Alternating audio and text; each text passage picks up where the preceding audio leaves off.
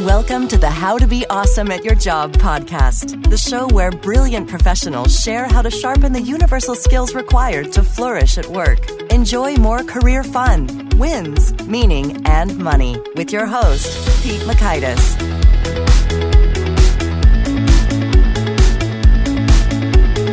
Hello, and thanks so much for joining us here for episode 136 with Ted Frank.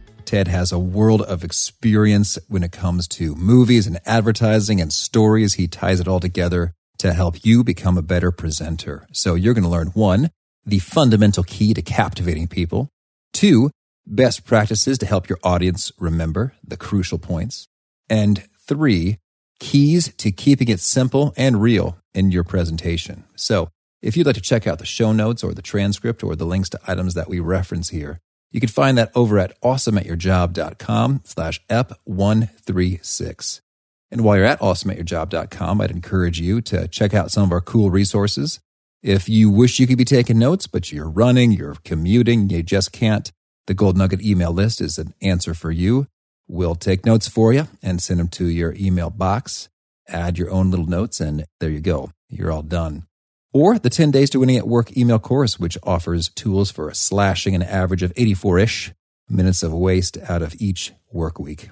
But first, here's Ted's story. Ted Frank is the principal and story strategist for Backstories Studio, which has clients such as Netflix, ESPN, and Twitter. He's also the author of Get to the Heart, a book on how to apply movie style storytelling to presentations.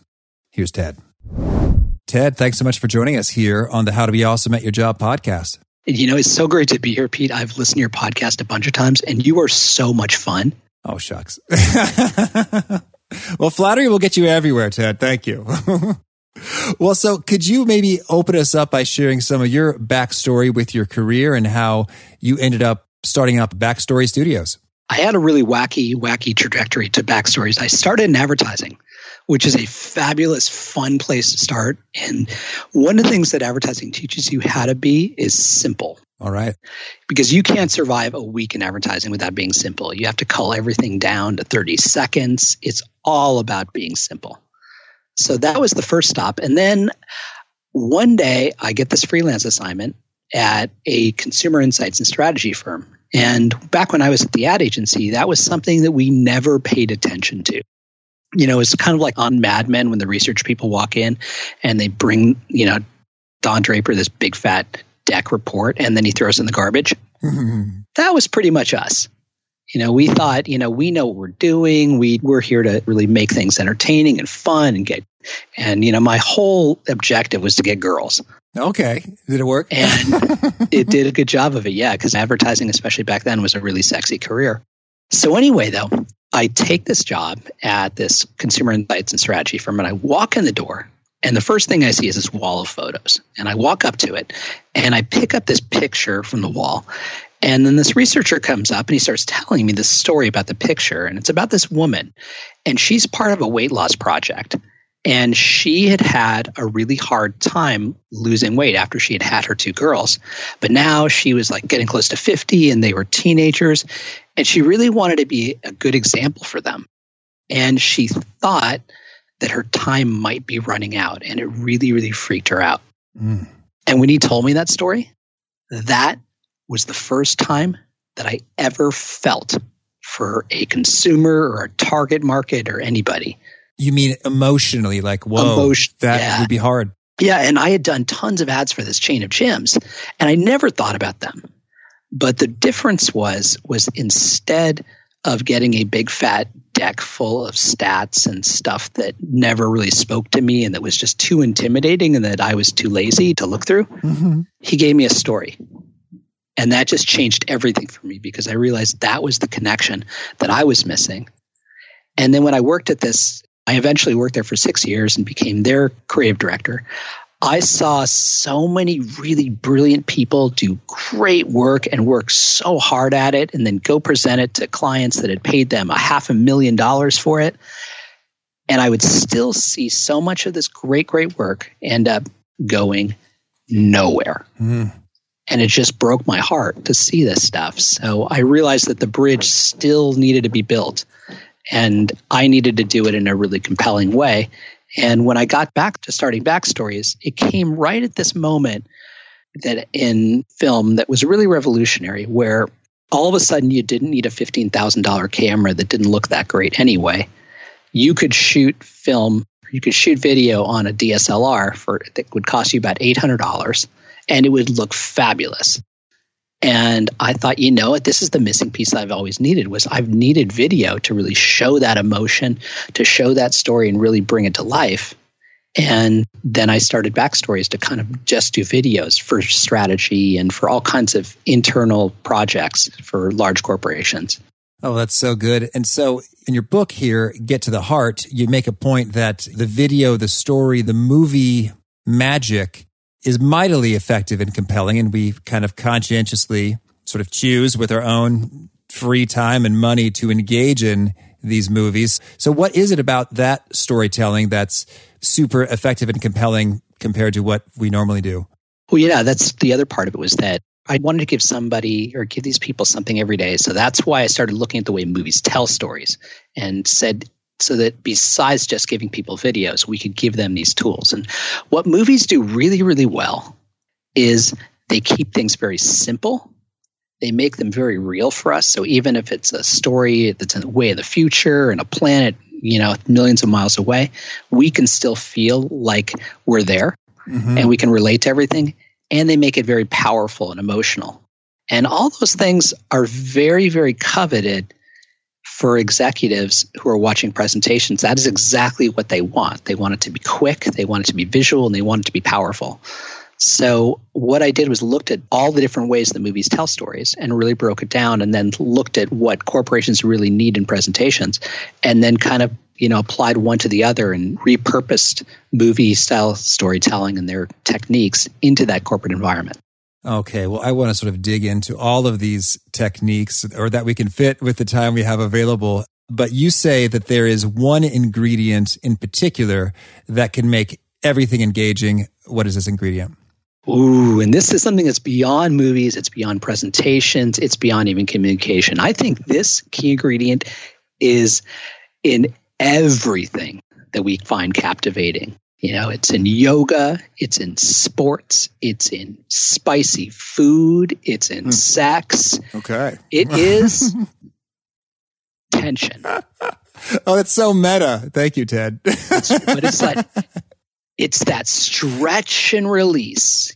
You know, it's like in sports, it's the ball going up and then coming down for the catch, you know, and that is what makes everything captivating. So if you can put tension into your presentation, then you can get people to really engage. You can get them to lean forward in their seats and you can set them up for something that movies do amazingly well, which is that movies create moments. And you so if you stretch the tension up and then you release it, right at that moment that you release it, it's like a mic drop. And mm-hmm. you can really get them to really remember what you said. And there are a couple key ways that are really easy that people can use tension to create that effect. And I'll give you a couple of oh, them. Oh, let's do it, please. Okay, like my favorite is movies create tension with framing. And that's, you know, the way that the camera puts people in the picture. And one of the techniques they use is called the dolly push shot.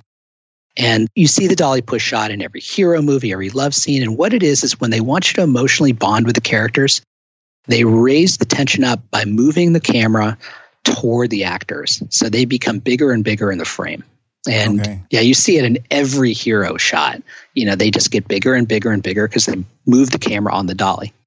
You can do that with your feet. Yeah. If you have a big point that you want to make, you move slowly toward your stakeholders. You just walk slowly toward them and you increase that tension. And right at the point that you are about to make your key point, you stop, make your key point, and then you back up and you release that tension and let them absorb it. And it sounds like not much on the phone when we're talking here, but you do it for real and you will feel the power of it. It's like a superpower. You know, give it a try. Okay, so to recap, in order to execute this, you know, there's a big moment and then as we're sort of waiting for it, you're walking closer toward the audience. And then once you sort of release it very closely, you sort of back up to where you were before. Yeah, basically, as you back up, that will release the tension. So that lets them absorb it and gives them room. There are a number of ways you can manage tension and create and release tension in a presentation. That's just one of them, but it's a lot of them are that easy.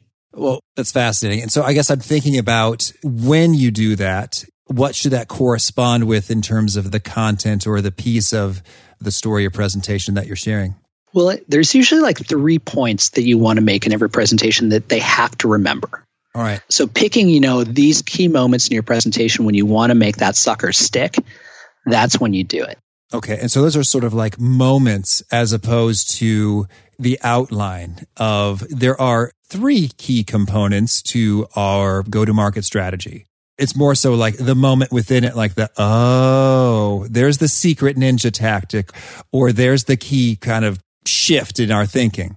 Yeah, I mean, exactly. And, you know, the three points that you choose that they'll remember, often what those can be is one might be about urgency and really help them understand this is why you're here in this room. This is why it's important to you, and this is why you have to listen. Mm-hmm. And that usually is in the beginning of the presentation that might not have much to do with the message you're delivering, but really setting the stage for why you're there. And it's really, really important because that's going to make them pay attention to you. Okay. You have to create that void. So, so really creating something that heightens that urgency there creating a moment around that is really important. And you know, another thing I guess that comes to mind for me in terms of my experience of tension is that there's like a mystery. It's like, what's going on with that? And then it gets sort of deepened. Like, well, that doesn't explain it. That just makes it all the more crazy or confounding or surprising. Yeah, you know, you really bring up good points, you know, and you don't know what's going on. You don't know exactly, you know, what the punchline is that actually is one thing that stories do really well that business does not. And when we're presenting our slides, we're taught, you know, make your big point in the headline and then substantiate with a bullet, substantiate with another bullet, and substantiate with another bullet. So it's like you already give them the big thing, and then you're just creating this downward slide in engagement by giving them all these different pieces of information that support it. But because they've already gotten their really big point already, they don't really need to listen to you. Oh, see, that's so fascinating because I've been taught and have taught sort of answer first communication just like that. My slide headline says the key takeaway. And in some ways, I guess that's efficient. It's like, okay, that you're clued in, you're focused, you're engaged on the thing that I'm trying to convey. So there's less ambiguity and it's sort of clear and efficient. But from like our human wiring, you're saying that is less so likely to captivate attention. Yeah, I think actually the reasons why executives, you know, taught that method is I think they expect to be bored. So they just they want permission to go to sleep. And you know, that's why they say give me the executive summary right away. And it's because they just want to go to sleep, I think, or they want to they need to zone out. You know, they can only pay attention to so much. I'm bad mouthing executives. They are really smart people and I really feel for them because they have to sit in like six or seven meetings a day and probably see a thousand charts a day and there's no way in hell anybody can pay attention that long. But yeah, like, you know, you take that model of big headline, then substantiate, substantiate, substantiate, and you do it in the movie way. The movies actually reverse it. And what movies do is they'll give you those things that might be substantiation and they'll give them to you first as kind of clues that draw you toward the big point and make, you know, build your anticipation so that you are on the edge of your seat. Even if you already know what's going to happen, it still makes you really anticipate. And I'll give you a great example. And this is one I actually do in the workshops that we do is I contrast the way that business does it with something that they learn from newspapers, which is, you know, newspapers have the big headline and then the story. So we have this headline of sharks kill two off Australia coast. Mm-hmm. And then they give you the article. But you don't even need to read the article because you know what, exactly what happened. You contrast that with like Jaws.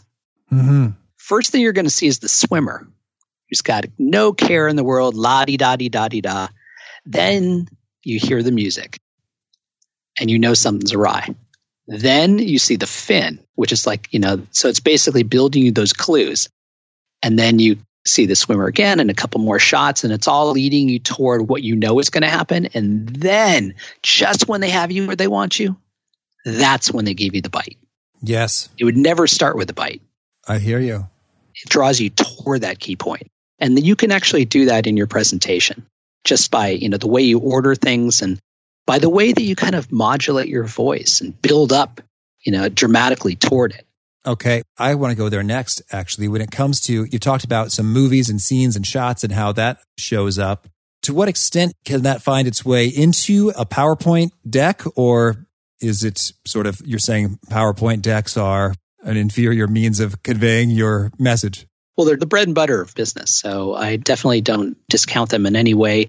And they can be used really, really well. And you can create a lot of, you know, great communication and very powerful communication and even movie style communication just within PowerPoint.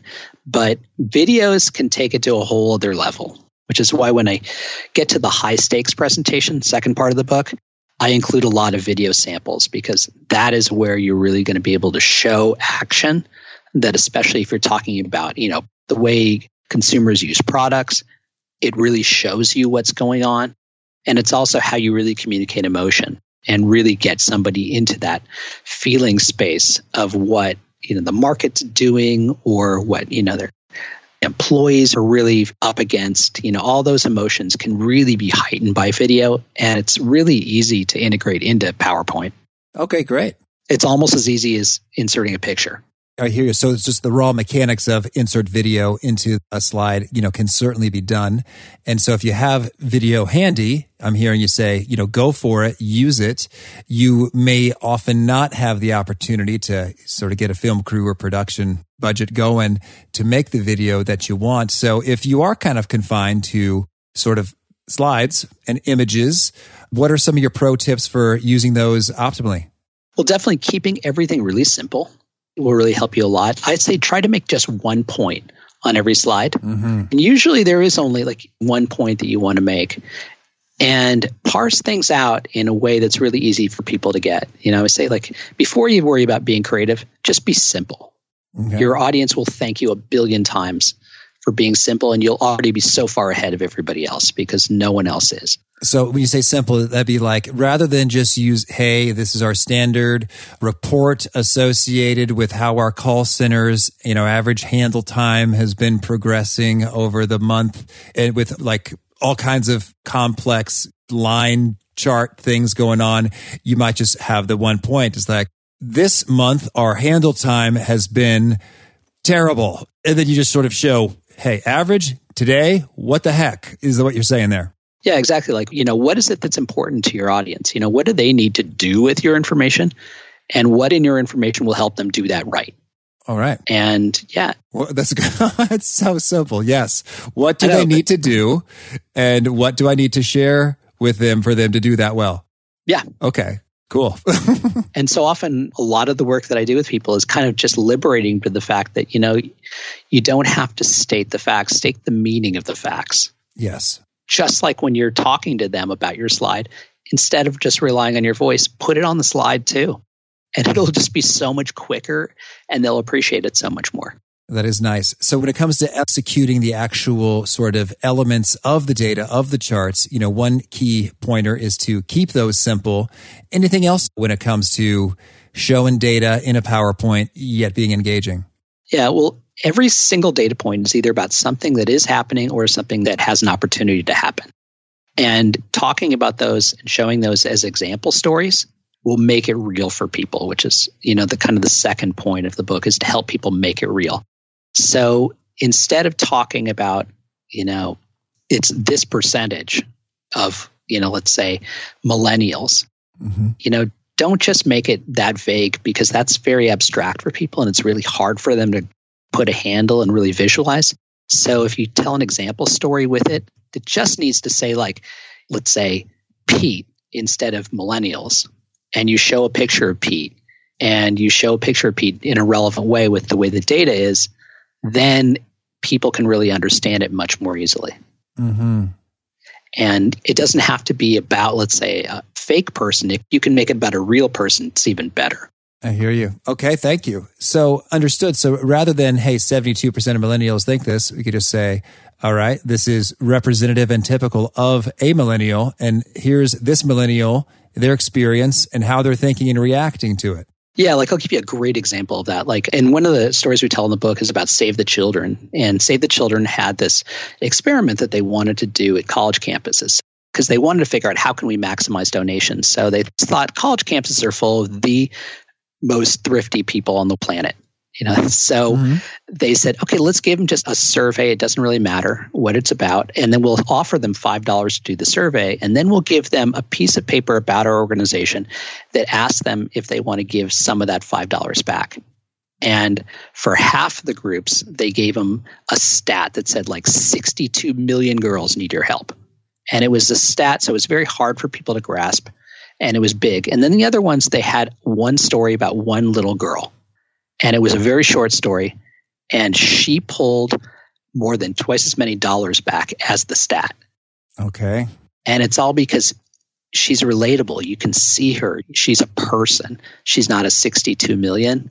It's putting things in human terms with an example story really, really helps. Okay. That's so good. Thank you. And so tell me, what are some of the other, would you say, most sort of compelling, impactful takeaways in your book, Get to the Heart? Well, definitely making it powerful and creating a dramatic arc with your presentation that can do, you know, like kind of like what Paul Zak, the guest that you had on your last podcast, yeah. really brought to my mind. And I am a huge Paul Zak fan. It was one of the most fun couple hours of my life when I went down to Claremont and I interviewed him and learned all about oxytocin and cortisol. And that dramatic arc is what makes those two things mix in your head and it creates this amazing cocktail that first gets people to really focus and then second opens them up to your ideas and makes them want to do more and be more and inspires them. And all of those things can happen if you create this dramatic arc with your presentation. So when you say dramatic arc could you give us maybe I don't know if there's three points along the arc or sort of what are the key stages of the arc and maybe an example to make it come to life. One arc that I've found really works well in corporations is to really start with that urgency piece that I talked about before. It's like, you know, give them a sense of we have to do this. This is so important. The time is now. You know, the window is closing, anything like that that can create a real sense of urgency for what you're talking about and why they should listen to you. Then you build that up toward the high point of the arc, which is all about desire and about inspiration and why your idea, you know, has such a huge payoff. And that's where you really bring to life the reward that they're going to get from that. And not just in like monetary terms, but in really emotional terms that will really matter to them. Like, you know, it's one thing to get like 12% of a $4 billion market. Mm-hmm. It's another thing to beat your competitors to the punch. Yeah. That's what people really glom onto is, you know, you want to have those kind of bragging rights. You want to have that feel good. You want to solve a problem. You want to help people or you want to be the best. You know, those kinds of emotional things are so much more engaging than just dollar cents. So you start from urgency, you build up that arc up to desire. And then I like to end the arc on confidence and evoking confidence in your ability to carry it out. So that could be either by really outlining your next steps or your strategy or your action items that basically tell them all those things that they said they could bring to us. I trust these guys. They are going to do it. They're going to get it done. Or they've got a plan to manage it. So it creates this arc of we have to do this, we want to do this, and we know we can do it. Oh, that's so fun. So could you maybe walk us through an example of that coming to life in a business type presentation scenario? Um, let me think about that one because there are so many that come to mind. There's so many confidential presentations that Understood. everyone that's coming to mind now, I'm like, hmm, can't talk about that. Okay, there was one that I did for one of the big auto companies, and it was all about the future. And one thing that they realized as they were doing all this research with consumers about the future and about people, you know, moving to cities is that the kinds of cars that people would drive would really consolidate. And cars had to do a lot more for people than they do today. You know, like we can have many, many different types of cars now because they only need to do a couple things. But they knew that the cars would have to do more, and they knew that this was an edge. So we, you know, the first the urgency was positioning it. This is where it's going. This is what's going to happen. Nobody else knows about this yet. All right. So now it's like, holy shit, we might actually have ourselves an edge here. And then we built it toward, you know, what the strategy and the design principles. So it really built up this case of not only do we have an edge on the timing here, but we know how to do this thing, you know, so well. This car is so unbelievably hot. And then it climaxed to the unveiling of what the actual car design was and kind of had this movie that the car designers put together of people enjoying it and all the different uses. And it made everybody in the audience just salivate for that car. That's so fun. And then the last point on confidence was that they unveiled that a lot of the investment in the car was already taken care of because it could be built on a couple different platforms that they were already going. So it not only made it something that was amazing, but it was something that was actually practical and a lot cheaper than they would have imagined. All right, now that's a fun story. And I'm imagining so if this is going to a sort of board of directors of a car company, mm-hmm. or is that the audience there? Exactly. Okay. And so this board of directors is probably engaged, they're feeling it emotionally. So now they also want probably some numbers, some data that reinforce that that's sort of big time and sensible and logical rational or does that kind of a subcomponent of the desire? It's like it's so cool. Oh and there's a ton of money in it. Or where does that fall into the milieu? Well you hit on a really good point which is that the data here is probably to establish credibility that we know what the hell we're talking about. Mm-hmm. and in this case because we're talking about the future you know there's some stats you can bring up but what we decided to do was actually bring in some experts. And we had an urban planning expert we had a car industry expert, and we had a couple of academics, and we had a futurist. And all of those people talking about the future and talking about where things were going really put a lot of credibility into the piece. Since we couldn't get actual data for what the future holds, right? That would give us the next best thing. And it was, I think it probably did a lot for the credibility of the whole project. Oh, thank you. That's great.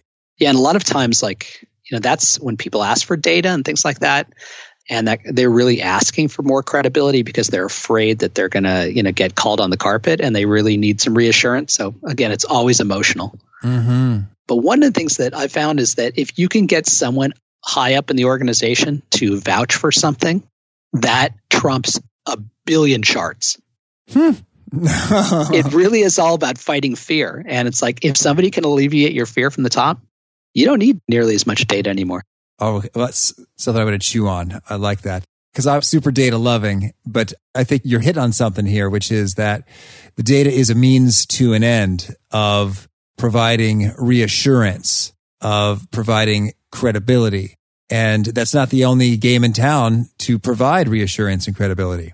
Yeah, I mean, you definitely need data to make sure that you're doing it correctly, and data serves an amazing purpose. But yeah, in terms of just that, you can get credibility in other places.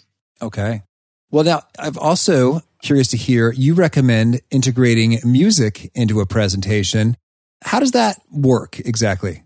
Absolutely. I think music is one of the most powerful tools in the world for getting people right into that emotional space that you want. You know, right into that time period, that feeling. And, you know, it's definitely something that takes some skill to use. Like I use music in about five or six different points in my presentations and workshops. And I've had a lot of practice at it. So I know how to, you know, work the iPad and the computer at the same time. Mm-hmm. But I wouldn't advise that for most people because not only is it more difficult, but also you don't want to be looked at as like a DJ when you're trying to no. give a presentation. You know, it's you don't want to be gimmicky.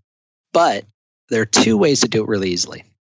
Number one is if you do have video in your presentation, having music in those videos will really help communicate the emotion for that video. It'll help move the whole presentation along and make it feel a lot shorter than it is. And it also means that you only have to hit one play button and it feels appropriate. So that is the first place that I would put music in.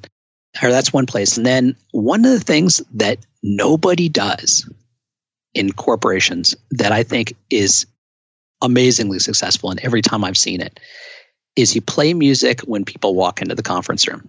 Yeah. And it can't be any kind of music. It has to be positive. It has to be universally loved. So things like Pharrell and Michael Jackson and you know things that and Kool and the Gang, the things that just make people relax and feel good will automatically put people in a place that will open up their minds to what you have to say, it'll shed all the awful meetings that they've had that day off of their backs. And it'll also tell them very quickly that this is going to be unlike any presentation they've had that day. Oh, that's so fun. Well, you know, I've done that many a time. That's sort of standard issue if I'm keynoting somewhere or have a workshop coming up. You know, while folks are just trickling in, I mean, why not? It's like a simple lever that puts people in a receptive mood. Go for it. Absolutely. Yeah. Well, so I'm curious, you know, some of these moves when it comes to, you know, integrating video or having more of a dramatic arc or integrating music. I think some of these really brush up some of the corporate norms. And I guess that's kind of the point. Do it differently, do it better. At the same time, it's quite possible if you're a professional in the, sort of the middle of the rungs of an organization, there could be a little bit of I don't know, fear, trepidation, anxiety associated with being too far, you know, out there. So how do you navigate those waters? You know, I get that question every single time I do a workshop. And it is hard to be the first. And it definitely takes a courageous person.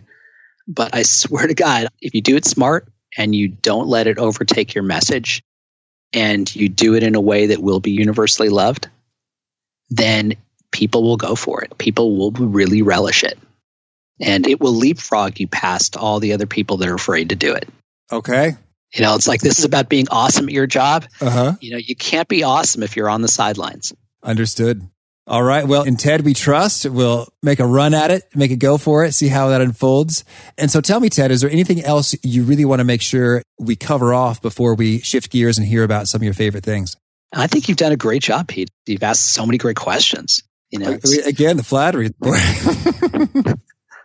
I guess the only other point I would make is, well, you know, actually, I might just save this one for my resonant nugget. Okay. All right. Strategic. Uh, let's do it. Phil, start us off. Tell us what's a favorite quote, something you find inspiring? Well, you know, one of the things that when I was researching the book, I talked to a bunch of my favorite clients, and one of my favorite clients is Dave DeCell from Netflix. He is a fabulous storyteller, he's a fabulous presenter. And he said, if you never turn away from your audience, they'll never turn away from you.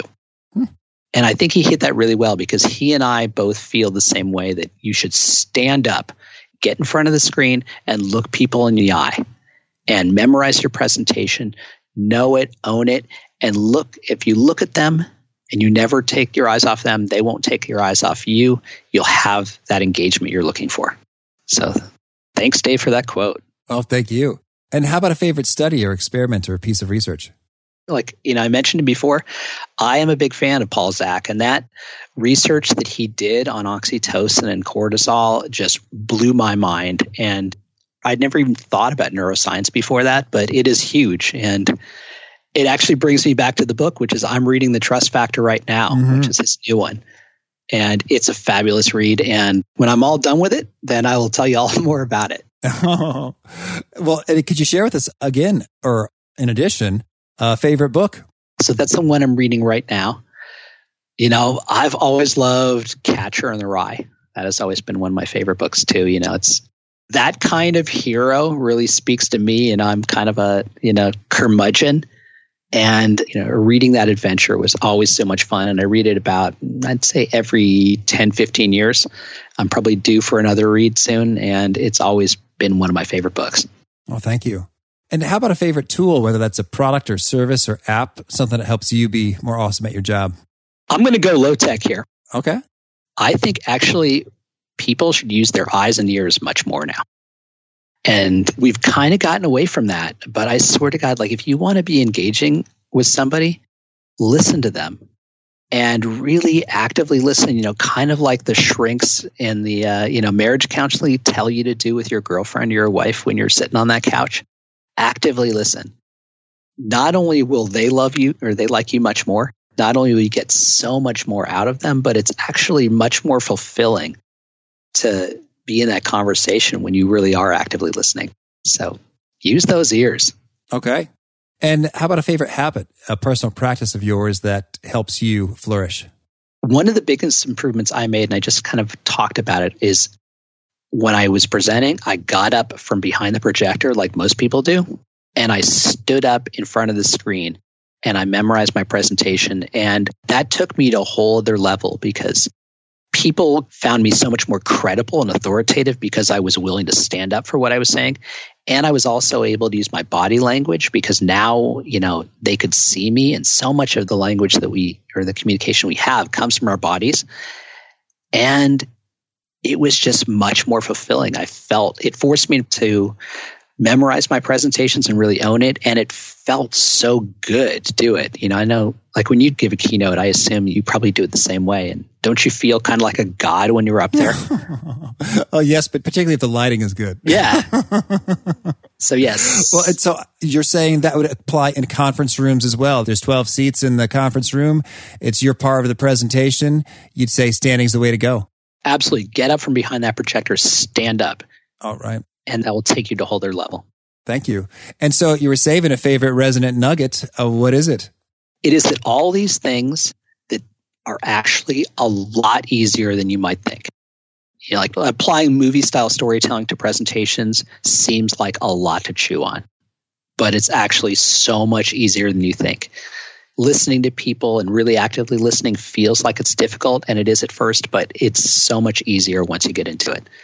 So that's my, I think, big takeaway from everything I've learned is just give it a go. Okay. And do you have parting um, information in terms of how folks should reach out or get in touch if they want to learn more? Yeah, everything is on the website, gettotheheartbook.com. We've got those video blogs that you talked about. There's an area where you can ask me questions. There's all kinds of other areas. There's links to the video and audio stuff from the book. And then there's also links to how you can get the book. Okay, thank you. And do you have a final call to action for those seeking to be more awesome at their jobs? Yes. I would say to you first, make everything easy for the people you're presenting to, then make it compelling. All right. Yeah, don't be boring. Don't be like everybody else. Got it. Well, Ted, thank you so much. This has been a real treat, and I'm really looking forward to your subsequent video blog posts. They're so excellent. And I wish you luck with the book and backstories and all that you're up to. Well, thanks, Pete. I am so happy to be on your show, and I can't wait to listen to all the future shows. I really like how important it is to just be simple, simple, focus. What are we really trying to say here? Instead of just leaping into the, well, this is the template. This is the presentation we did last time. I'll just update the data, the slides, and bada bing, bada boom, we're done. But rather, no, what are the key things we're trying to convey? Simple, simple, simple, and real, and just those one or two or three key things. It can make a world of difference in bringing clarity, doing your own thinking as well as your presenting, and folks will remember it and capture it, and you'll look like a genius. So that's cool. Once more, if you want to check out pieces that we referenced here, you'll find that over at awesomeatyourjob.com slash ep136. And I encourage you to push the subscribe button so you'll hear from folks like our next guest, Dr. Tom Hanson. He's got some cool experience working for the Yankees and other major league organizations when it comes to dealing with performance anxiety issues, the yips, as they call them in the biz, as well as perspective on boosting accountability promise making, promise keeping, and how to do that all the better and the results that flow from there. So, hope to catch you then, and peace. Thanks for joining us for today's episode. To get the most out of this conversation, visit awesomeatyourjob.com to find today's show notes, transcript, and infographic summary cheat sheet. For more entertaining professional skill sharpening, be sure to subscribe to catch the next episode of How to Be Awesome at Your Job.